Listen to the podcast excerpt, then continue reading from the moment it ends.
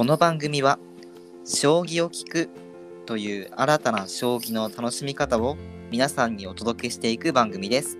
お相手は？なかなかワインの勉強が進まないいおりと友達がたくさんできたシエスタでお送りします。それではポイント将棋第49局対局よろしくお願いします。よろしくお願いします友達たくさんできたんかあできました。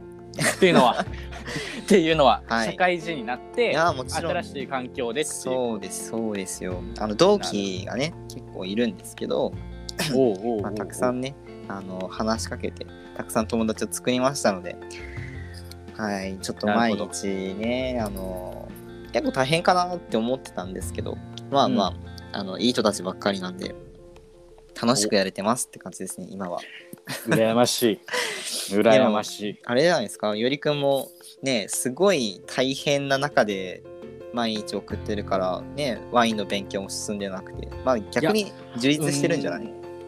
いやあのね時間の問題じゃなくて、まあ、時間時間の問題じゃなくて、うん。うんワインってボトルじゃん。はいはいはい。それを言ったらあの一本飲むだ お酒を飲むっていうのであれば一本飲めばいいんだけど飲み比べしないといけないじゃないですか。勉強するってなると。うん。ってことは飲み比べをするために多分5本とか5種類飲むってなったら5本飲まないといけないのかってなるわけじゃないですか。確かに。それはちょっと無理だなとかってなってあでちょっと進まず。っーなるほど。ていう感じです。だからその別にまあそのまあ授業とかうんうんまあその動画編集とかうん。研究とかっていうのが全部課題とかも終わって家帰ってくるわけじゃないですか、うん。でまあネットフリックス見たりとかしながら別に飲めるわけじゃないですうんうん。うん別にお酒水がお酒になるだけじゃないですか。なんか。だけどうん。食べ食べ比べしなかった。飲み比べをするってなるとうん。いろんな種類のものを飲まないといけないから、うん。これは多分無理だってなって。なるほどね。そう確かにね。多分シエスタさんとか食に詳しいじゃないですか。だから、うん。その食べ、はいた食べてるから考えて食べてるから多分わかると思うんですよ。だからその文字を見るだけワインの本を見るだけだったら多分わかんないから、はいはいはいはいはい。実際にね飲んでいかないといけないと思うのでそのなんというかな。まあなかなかそれで進まないというかハードルがちょっと高いというかねそういうなんかワインバーとか行ってうんそのソムリエさんとかに聞いてうん。なんか飲み比べとかするとかなら話はわかると思うんですけど、まあ、このご時世行けないし、まあ、そんなね敷居が高いところにもあんまり行けないと なるほどね。敷居がね高いっていうのはあれだよね。こう一口サイズのワインとかあればね飲み比べいくらでもできるけどそうはいかないですもんね。そう。な何せねワインも高いですからね。そうですね。確かに。そう。だからねなかなかね行けないなっていうのはあるんですけれど、うん。うんまあまあまあままあ、そんな日常をあなるほど過ごしていますという感じですね。僕の日常はあれだよね。ツイッターとかでさ、いおりの日常だってあって、アップしてるから多分毎日知ってる人知ってるよね。ねこんなことあったんやって。そう。まあ、工場ではね、このワイン勉強できないってことを選択しました。はい。ということで、えーまあ、前回そうだね、はい中身に入っていく。中身に入っていく。はい。うん。あのー行くわけですけれども。前回がですね、あのーそう4つの県を巡ってこういろいろそれぞれの特色ある、まあ、道場だったりっていうのを巡っていったわけなんですけれども、うん。まあ、今回から、えーどこでしたっけ？石川県。そう石川ん？石川だっけ？石川か。今回は石今回石川石川県。はい。石川県にまあ入っていくということで、まあ、東日本を制覇したゆりくんはまあこれからどんどん、まあ、石川って真ん中ぐらいだよね。そうですね。それくらいですね。うん。まあ、どんどん西の方にまた戻っていくっていうような感じになりますけれども。はい。じゃあ早速石川ではまずどこに行かれたんですか？石川ではですね、あの自称会っていうとこなんですよ。ほうほうほう。自称会？自称会。あのお寺の寺。ええー、に寺？はいはいはい。将棋の将はいはいはい。に会はあのあれですね。会会議の会。あーあはいはいはいはい。会う会うっていう感じなんですけど自称会っていうところに行きまして。これはねもともと僕もう先に石川でね回るとこ決まってたんですよ。うんうんなんですけどそのまあこれポッドキャストでは言ってないんです。言ってないと思うんだけど、うん。あの YouTube でねあの石川康さんとの対談の動画っていうものをうん。アップしたんですよね。ではい。それを見られてその受賞会の代表の方が見られて、でぜひうちにも来ていただけないかってえいうような、ツイッターでねご連絡いただいすごてい。あそんな経緯があったんだ。であそれはぜひぜひっていう形で。で行かしていただいて。であのまあこれねい YouTube でアップしたんだけどこの場所が分かんなくて道迷うとかっていろんなハプニングもね、あの起きてるんですけど、まあ、そこはねちょっと今日は話さずにちょっと受賞会の話をしていきたいなと思うんですけれども、実はこの代表の方お坊さんなんですよ。うんうんうんうん。でお坊さんで安養寺っていうねところのお坊さんでであのーまあ学生時代ね京都でちょっと過ごされてたみたいでで、まあ、石川に戻ってこられてであのーまあ、京都とか関西とかは将棋を指す場がたくさんあるのに、うん。石川県はないなって思ったらしいんですね。でじゃあ自分で作ったろうっていうふうに思われたらしくてでそこでそのお寺を開放して無料で参加できる、まあ、将棋の場を作られてたんですね。えー、すごい。じゃあお寺で将棋が指せるんですね。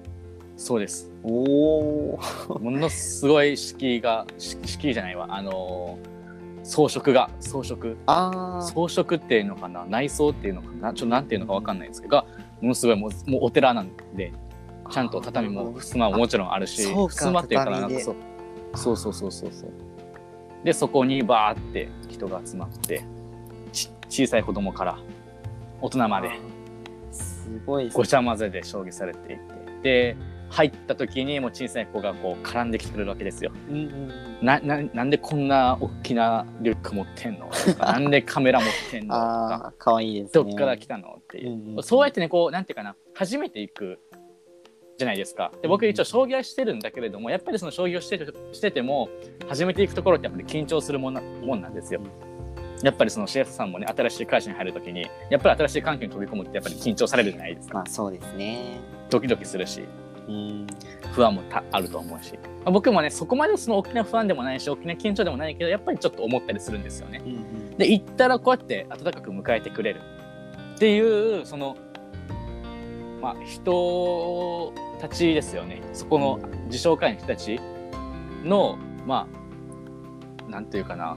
温かさっていうか。そう温かさっていうのかな。そう受け入れてくれる姿勢っていうものは本当に僕は嬉しかったしそこが一番なんか最初の最初にバッて来てくれたんで一番印象に残りましたね。いいなって思ってあここよそだなっていうふうに思いましたね。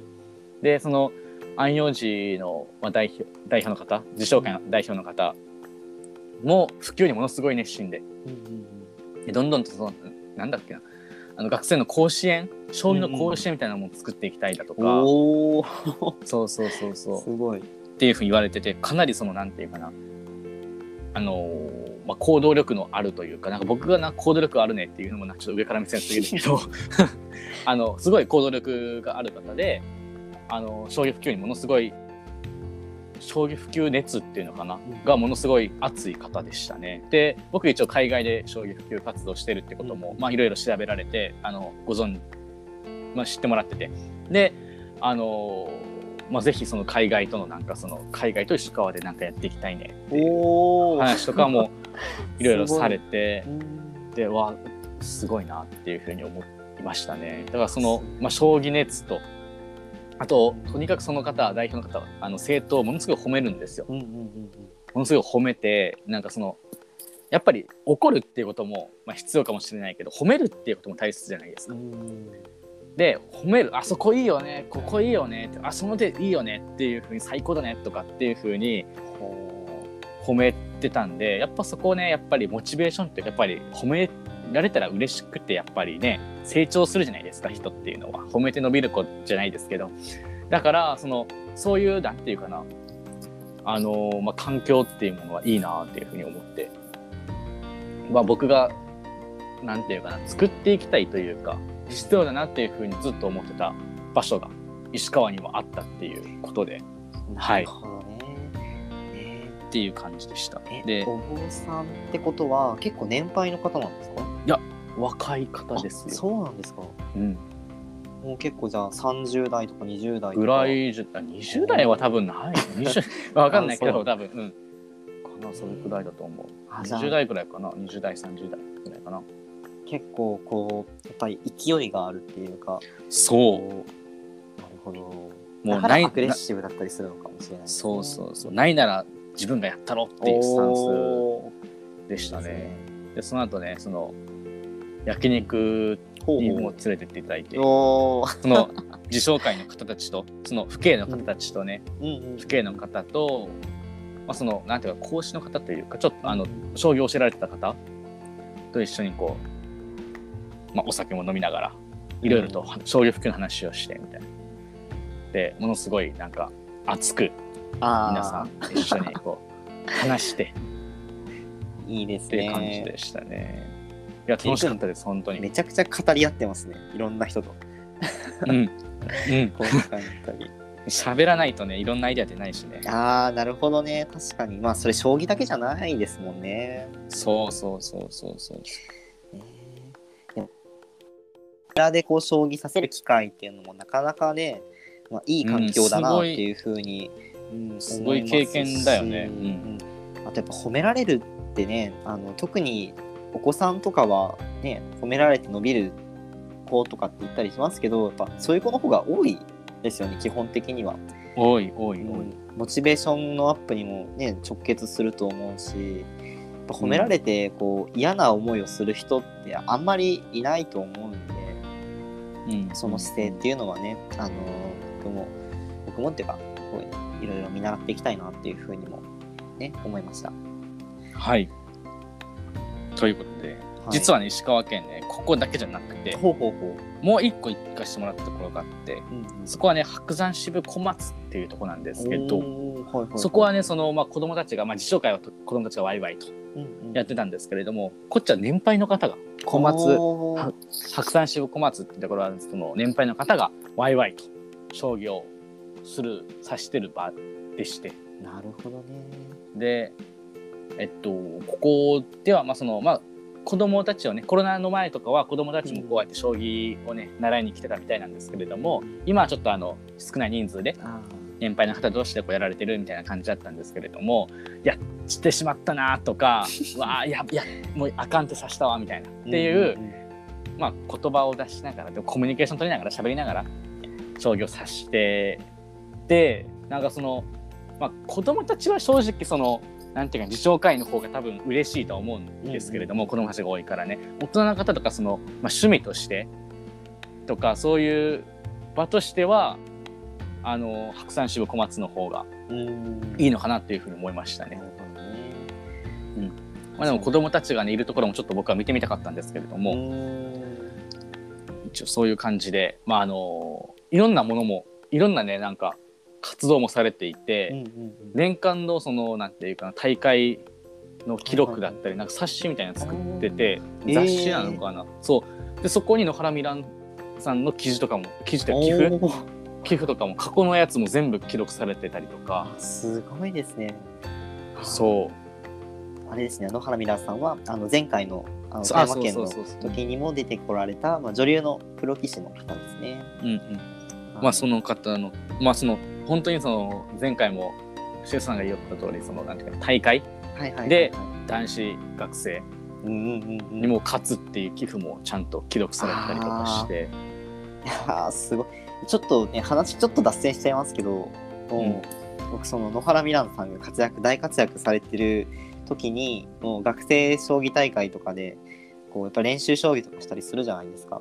うん。そしたらもうやっぱ話題になってましたよねあの本当にうわ指してみたいよね一回。とかでも絶対負けるじゃんとか言いながらうん。もう自分たちが知ってる中学生のめちゃくちゃ強い子が宮崎に当然いるわけですよ。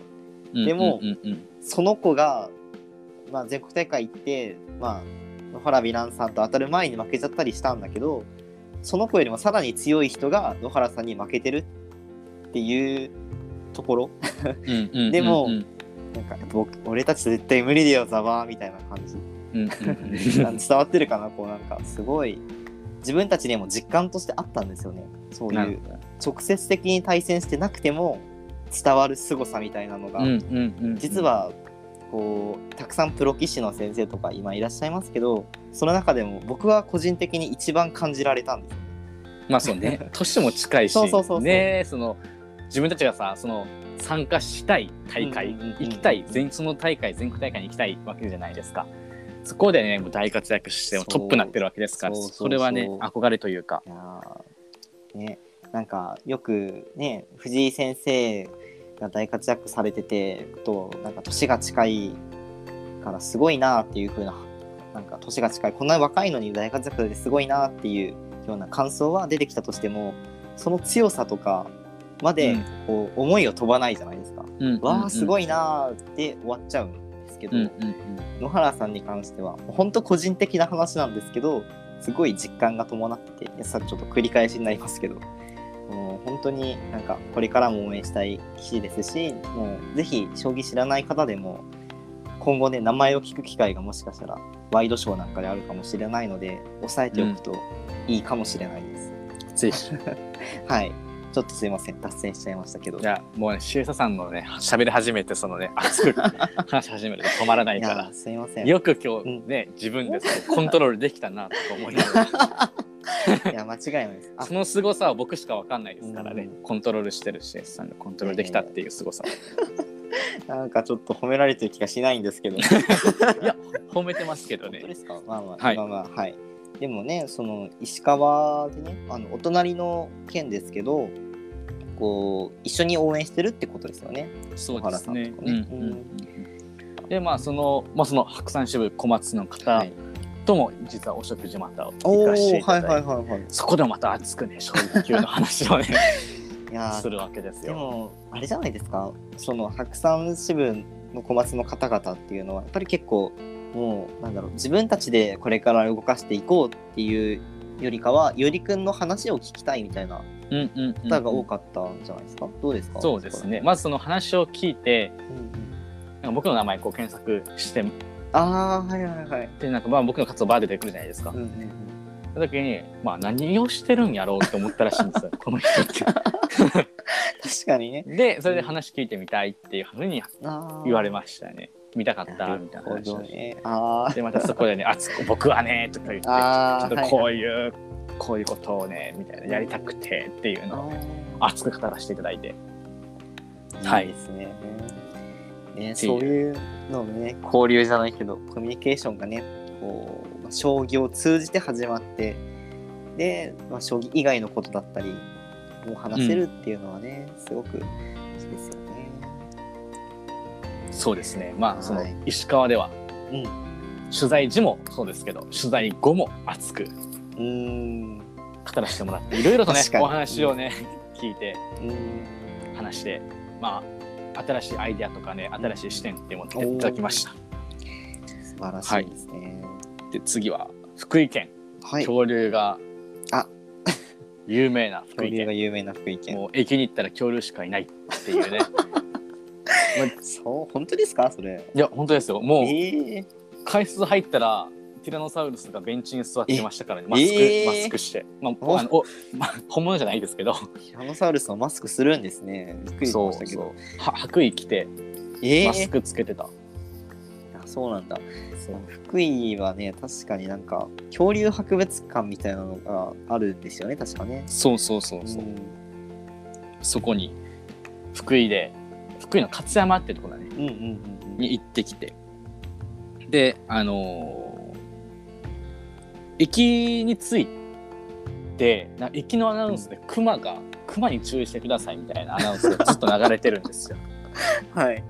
で勝山って山に囲まれてるところらあしくて。まあ、僕電車入電車乗ってるんで分かんないじゃないですか、まあ、山しかないけど、山に囲まれてるなんか知らないしみたいなでそう駅着いて、まあ、その取材前までその取材の時間までこう待ってたんですね。動画パ,、パソコン開きながらずっと。だから熊が出るのでなんかその夜中出ないようにしてくださいみたいなこえー。のアナウンスが流れてきてて、で、まあ僕熊が出るなんてそんな知らない知らないというか実感がないですから へえ、まあ、山たくさんあるんやから、まあ、熊いるんやぐらいだったんですよ。その危険危険の差が分かんないんですよ。うんうんうん。まあ、さっきのその野原美蘭さんの凄さが分かるじゃないですけど、うんうんうん。その熊が出る地域に僕は住んだことがないのでそうですね。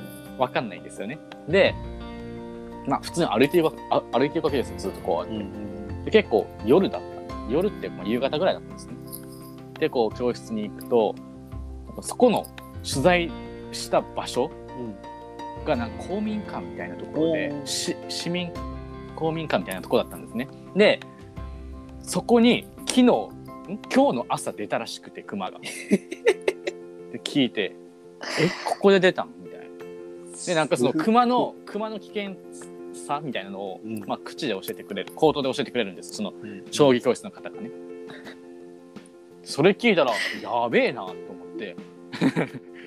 そうなんかそのね管管理人さんか誰かがこう鯉に餌をあげてたら熊が出てきたみたいな。っえていう。ー、なんかそういいうところにある将棋教室に行って。はそうですねであの、まあ、そこの将棋教室のまあポイントとしては、まあ、熊が出るっていうポイントではなくてう。あの将棋盤とか将棋の駒とかをこだわってるっていうねそのあ普通その将棋教室とか将棋道場っていうのはプラゴマーはいはいはいはいとかなんかそのプラスチックの駒とかうん。プラスチックの盤とかを使ってるんですけどそこは茅のえー、将棋盤で柘の将棋の駒をえ使われてるっていう。そのねもともとその教室のまあ代表の方がコレクターの方で、あー。そうそうコレクターの方でいもうものすごい将棋の駒とか将棋の盤を持たれてる方なんですね。所有されてる方で。で今はコロナなんでちょっとあの消毒がしやすいように、まあ、プラゴマとか使ってるんですけれどもさすがにね柘の駒をアルコール消毒するわけにもいかないし あれだから使ってないらしいんですけどっていうふうに、まあ、まあその動画とか取材するときにね教えてもらってで取材終わった後に、まあ、実際僕見れてなかったんで、まあ、実感わ分からなかったんですけど実際にねその自宅に招いてくださえー、ってそのコレクションも見たんですよ はい。もうそれは僕興奮しますよ。いやーもうねゆりくんはねもうマニアですからね。いや、ま、マニアっていやあもうねその方の方がもうすごいですからね。あ本当ですか？僕全然言えないよそんな。もうねすごかった。もういろいろ見せてもらったけどすごかった。でこれでね将棋指してるんだ。なんかその移動教室とかもあるらしくて教えに行ってるらしくてその時も茅の将棋盤と柘の将棋の駒を持って行くらしいですすごいですねそれね。そう。でそれはねそのなんていうかその、まあ、将棋自体もうん。日本文化だけれども盤と駒も日本文化の一つであると。それをやっぱり伝承していく必要があるっていうふうな思いでそういった環境をね作られてるみたいです。なるほどね。やっぱすごい信念をお持ちの方で。うん。実際にでもさそうやって自分が持っててうん。なんかそういう思いがあっても実際子供たちとかになかなか正直こう使って使ってっていう風に言えないかもしれない僕だったら。やー貴重すぎますよ。うんだって正直そのねお金の話はあんましない方がいいんだけど1個ものすごい値段するじゃないですか、します。うん、セットとかで、まあ、セットとかあれなんだけどそのコマ自体もそうだしもちろん盤ってなったらもうもうですよそうゼロの数をねちょっとパッと見じゃ数え直しちゃうぐらいそうそうそうそう。いやーすごいですねなんでちょっとねまあ一応そういう将棋教室でちょっと僕は衝撃的でした。でもやっぱりその将棋盤とか将棋の駒の良さうんうんっていうのもやっぱり伝えていく必要があるなっていうふうには思いましたね。なるほどね。でも確かになんかそれぐらいこうしっかりした道具というか、こうちゃんとした環境で将棋が学べるっていうのは、やっぱり将棋に対する向き合い方とか、うん。あと、まあ、将棋以外の道具に対しての、まあ、思い方感じ方っていうのがちょっと変わってくるんじゃないかなって今聞いててうんうんうん思いましたね。大事にしたい大事にするように心がけるっていうか、うんうん。そういう気持ちにもなると思うんで。すごいですね、でもね。でも実際にねあの自宅に招いて生徒たちを、うんうんうん。え、あ、研修。そうなんだ。えー、そうそうそう。足つきの番でこううやったりとか 贅沢ですね。すごい。それはもう、多分またい僕つかあのコレクションみたいな。うん。そうですね。ぜひ行ってください。僕、そういう環境でもしできたら、あのもうお願いします。とありがとうございましたの例がもう地面についてると思います。多 分まあでもそうなりますよね。うんもう背筋なんかね、うん足崩すとかなくも背筋もなってますからね。間違いないです。もう足もね、絶対崩しません。うんそんなんだったら。それはそう。いやー、すごいな。っていう将棋教室でした。もうぜひね、ここはなんというかな、その、まあ、身内、身内ではないけど、やっぱりその、ななんていうのかな。アットホームっていう感じそうそうそう、地元密着型みたいな。うんなんかそのなんか、勝手にカテゴカテゴライズしてる、してますけど、なんかこう、うん、一緒に一緒に楽しんでいこうって感じでしたね。いやでもね、あれなんですよ。僕今、ゆりくんのツイッターを遡って見つけたんですけど、そのこのはい勝山将棋教室の紹介をね、はいそしたらあの最後の一文に「天国のような環境で将棋が学べます」って いや、間違いない。もう心からの言葉だと思うんで、いや、間違いないな。はいもしあのねご自宅ねお近くお住まいの方とかねいらっしゃいましたらあの気軽にこう行けるっていうような感じではあまりないかもしれないんですけどいや気軽に行けます。気軽に行けます。あ行きますじゃあも。うぜひもう行くしかないですね天国のような環境なのでそう、気軽に天国のような環境に行けるから。いやでもね実際冗談抜きで本当にそういういい盤いい駒を使って、ね、いい道具で将棋が学べるっていうのはすごくいい環境だなと天国のような環境だなと思うので本当に体験できるならしてみたいなと僕も思いました。うんうんはいぜひ行ってみてください。うんそうですね、本当に天国すぎる。あそこは。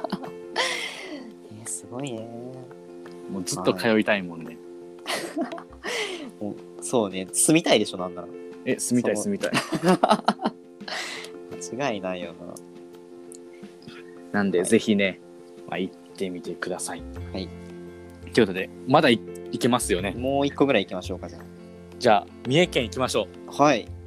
三重県。三重県はね、あのーまあ、三重県の行く場所が、はい。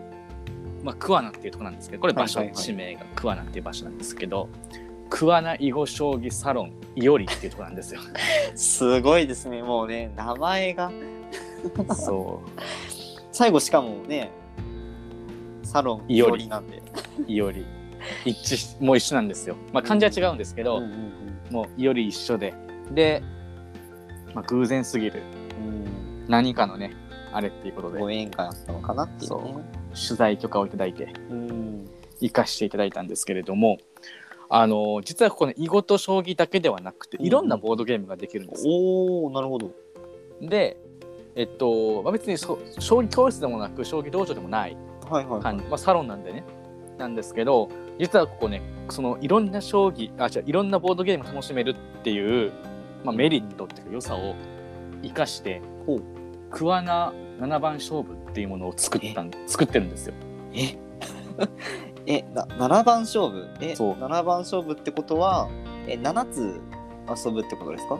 そう。ボードゲーム。え、そう。それは、じゃあ、囲碁と将棋を3番ずつみたいな、オセロ1個みたいな。っていうわけではなくてほう。いや僕は最初ね7番勝負って言ったからその将棋か囲碁どっちか選べてあー7回勝負を指してその勝敗決めるんかなとまあ普通に思ったんですけど 7, 7種類のボードゲームを同時にプレイして え？でその勝った数で勝敗を決めるってものなんですよ。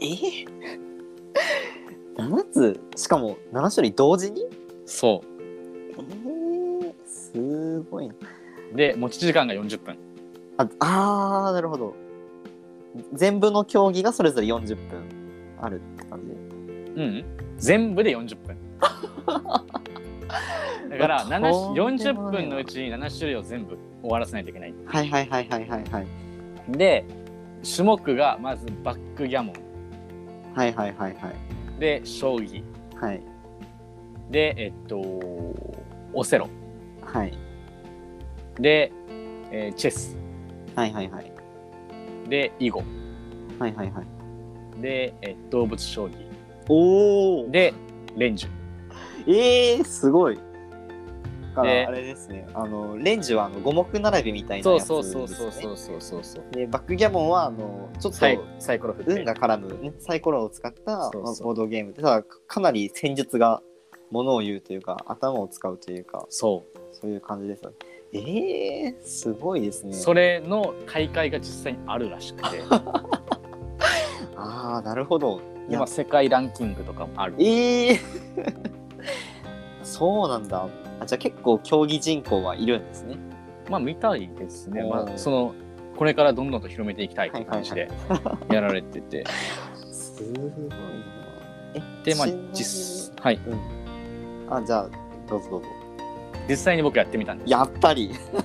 聞こうかなって思ったんですよ今。あ実際うん。どうなんですか？やってみたんですか？って。あやってみるって言われてやりますって言ったんですけど僕ね、チェスとバックギャモンのルールが分かんないんですよ。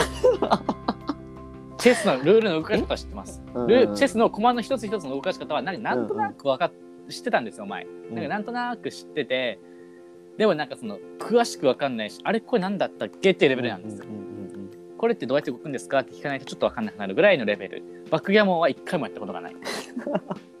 どんなものかも知らない。森内先生いるじゃないですか。ああそうですね。プロ棋士のねそうそう。それでバックギャモン。ああ確かがにまあ強いってことしか知らなかった。知らなくて。ルールは実際知らなかったんですね。ああよくそんな状態で挑めましたね。そうやる やるって言ってすごいな。うん。であの相手が多分世界ランキング4位か5位かな6位か。なんかそんなんかすごい一桁の数字の人ではいはいはい。世界ランキングがなんか。で将棋の普及指導員かなんか持たれてる方。ああなるほどでうわこれ将棋は負けたわって思ってね。無理だと思って、まあ、きもう気力分かってるし。うんうんでまあお願いします。スタートするわけですよ、うん。で動画も全部撮ってますと。うんうんうん。もう回しっぱなし。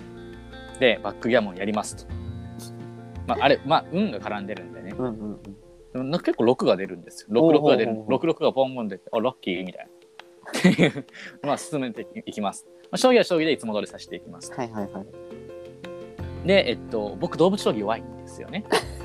動物将棋弱いうんうんでまあ徐々にこう進んでいきますと。うんで動物将棋最初負けました。ああれ早く終わるんでねあのトライっていうルールあるじゃないですあか、うんうんうん。あれ僕忘れちゃうんですよ。あー確かに。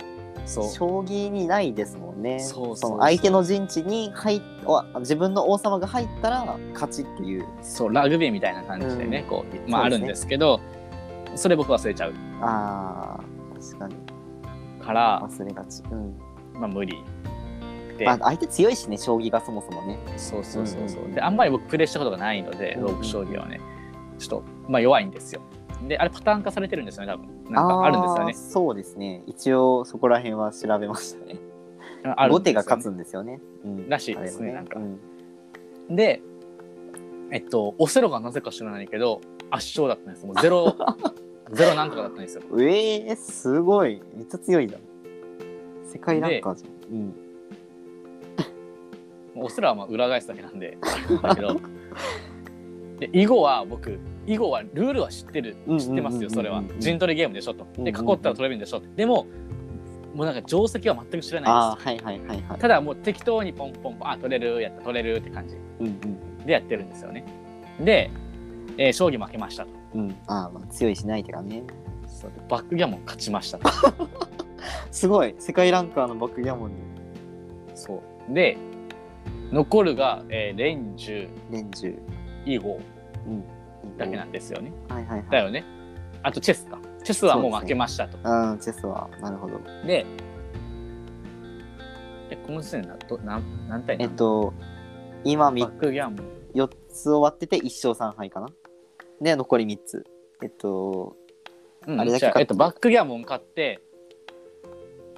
バックギャモン勝って将棋と動物将棋とチェスが負けたかな。だから 2, 2勝3敗ってことか。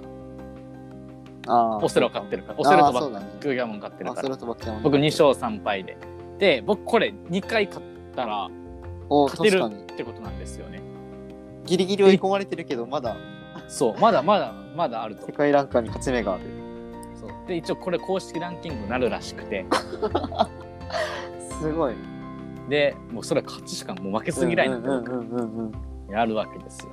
で時間も迫ってきてます、うん。もう残り3分とか2分ぐらい。でレンジがね意外とこう続いたんですよ。ああなるほど。基本的に連中ってこう結構すぐパッて終わっちゃうじゃないですか、うんうんうんうん。あのちょっと小さいスペースで。でも、万丈全部使ってるんですよ。ええでどこかになんかないかなどこになんかないかなみたいな。うんうんで囲碁はもう負けてるの分かってるんですけど、うんうんうん。僕これちょっとね悪知恵働いて囲碁とレンジのあの、まあ、並べてるんですけどあの7種類バーってね、うんうんちょっとこう距離が遠かったんですよ。なるほど。だから囲碁を指すために移動しないといけないんですよ。うんうんうんでチェスブロックを押さないといけないんですよ。その移動時間で稼げて時間切れ負けを全部か狙おうと思。ああ、なるほどね。て確かに。囲碁完全に負けてるんだけど、うんうんうんあれって最後まで数えましょうってならないと数えないじゃないですか確かに確かに。だから僕は指す指したらもう指さないといけないんですようんうんうん。で僕囲碁ってもう考えれないからポンポンって指していって で向こうとしてはちょっと考えるじゃないですかうんうんうんうん。だから僕より絶対に時間使っちゃうんです確かに確かに。だからその戦法でいこうと思って囲碁とことん指してその間に僕レンジで考えてみたいな。で向こうは2つ考えないといけないから大変じゃないですか、うんうんうん。どこ下あここあここあここがなるから。で残り何秒だったかな。多分6秒とかぐらいで。ええでえっと6秒ぐらいで向こうがレンジを投了したんですよ。おお すごい。ここで俺もうあと勝ったらいけると。切れ負けなうんうんうんうん。切れ負けなんでいけるとであと6秒で囲碁が僕負けてうわそう3勝4敗で終わっちゃったっていう感じですねーすごい。え、それもし勝ってたら世界ランキング一桁だったんですか？でしょわかんないですけど 多分勝ったってことだからあ、すごいね。でも、え、それ結構、じゃあ、褒められたっていうか、びっくりされたんじゃん？うんうんうんうんだよね。才能あるじゃん。オセロはびっくりされたオセロすぐ終わったからパッてあそうなんだ。だってゼロゼロなんだよ。だって僕あそうあ向こうがゼロだから圧勝なわけじゃん。うわー。すごいね。そうそうそうそう。えヨーロッパでずっとオセロやってたの？リバーシいややってたの全くやってない。全くやってない。全くやってない。すごいな。えー、えーでもすごいね。3勝4敗か。本当にじゃあどこか一つひっくり返ってれば。そう、ねだからちょっと将棋勝てばよかったな。ちょっと考えればよかったなとか思って、あーそうだねえー、でもあれだね3つあ7つ全部合わせて持ち時間40分っていうのもすごい短いけどそう。あっという間に終わっすごい。え結構それ運動するんじゃない？横に移動したりもする？たものすごい移動するから。すごいな。めちゃくちゃ見てみたいですね。なんか汗かいたりするんじゃない？それもしかして。するするうわー。考えるしね。ああそうか。でなすごいな一番驚かれたのがバックギャモンだよね。その時に覚えて買ってるから。今までやってきた人に買ってるからね。確かにすごい。才能だよそれは。そうビギナーズラック、いやー。あいやじゃああれなんだ。そのなんだっけ。桑名七番勝負か。桑名七番勝負はそのワンチャン初心者でもいけるいけるいける。世界ランカーに一発入れられるぐらいのあるあるある、うん。可能性を残した素晴らしいゲームなんだそうそうそう。いやーそれはちょっとやらないといけないですね今度ね。面白かった。うん。でそのあの、まあ、店長っていうかオーナーの方も言われてたけど、七番勝負って7種類将棋種目があるわけじゃん。うんうん。で囲碁は知ってるけど将棋を知らない人もするわけはいはじゃないいですか。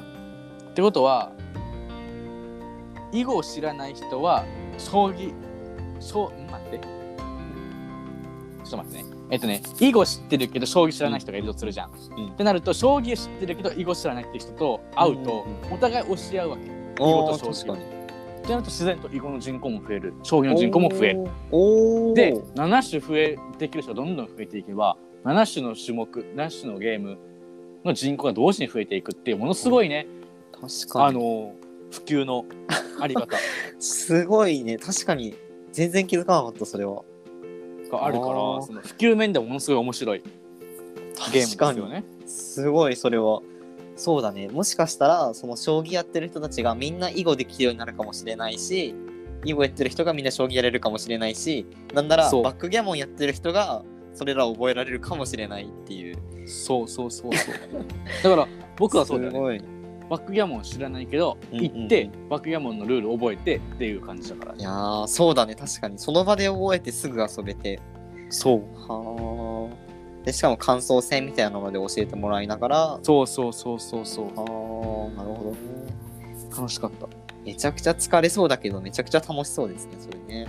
めっちゃ疲れたけどめっちゃ楽しかった。っていうそのね三重県ですごい経験をしたっていう感じです、それはちょっとねやってみなきゃいけないですね。ぜひやってみてください。ここでうん。まあ、ちょっとその7種のねボードゲームを揃えるのがちょっと大変かもしれないけど。そうですね。それはちょっとあるかもしれないけど。まあぜひ。はい。やってみてください。結構ね時間オーバーしてるのは僕分かっ 分かってたんですけど。いやいやいやでもめちゃくちゃそれは気になりました。ということで、えー、桑名囲碁将棋サロンいおりということで。そう。名前も一緒で、えー面白いねここははいちょっと覚えておきとましょころでぜひ行ってみてください。あの将棋知らなくても、ううんうんとかでもチェスやりたいなとかちょっとあなんか他のなんていうかな。ね将棋だけやっててもなとかっていう人とか行ってみてください。本当にねなんかもう面白い。その7種以外にもできるのでいろんなゲームがねあるのでぜひ行ってみてください。そこはね飲食まあご飯とか飲み物も提供してるんで。あそうなんだ。そうそうそう。ものすごいなんていうの初心者向けというかねボードゲーム大好きな人には天国のような空間です。そうですね。ぜひ僕もボードゲーム大好きな人間なので行ってみたいなと思います。はい、はい。ぜひ行ってみてください。もうねここで日本一周の話は終わりにしましょう、はい。今日は。ということで次回。そう、えー次回はね三重県、三重県が。あ三重県じゃない。そう三重県終わったから次奈良県だね。はい。奈良県に入っていくわけですけれどもまあ一旦またここでまああのー、ゆりの旅路をまた区切りまして次回がですね、えー実はポイント将棋も長いこと続けてきまして次でないなんと第50局をおお。迎えます。あじゃあそうやな。50回。ちょっとちょっといいですか？はい。ちょっと今思いついた。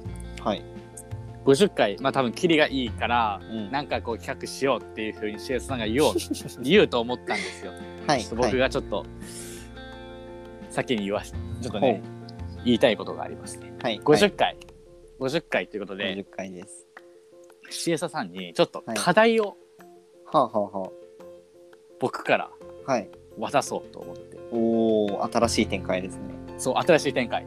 今まではねシエサさんがネタを持ってきてとかこれしようとか言うんですけどちょっと今回僕がね課題をシエサさんにあげようかなっていうふうに思います。わかりました。ちょっと皆さんにもちょっとねリスナーの方にもちょっと考えてほしいことがあってうん。僕その大学院に行ってるわけですよ。うんうん。で大学院に行っててそのまあボードゲーム将棋ではないんだけれどもそのコロナ禍であのーなんかちょっとステイホームする期間が長くなってきてそのコミュニケーションを取る機会も少なくなってきたしその自粛とかでやっぱり今までの生活がな変わったわけじゃないですか、うんできなくなってきたと。でそれをまあそのその代わりっていうかね代わりというか、まあ、保管するものとして「あつ森」っていう「集まれ動物の森」っていうゲームあるじゃないですか。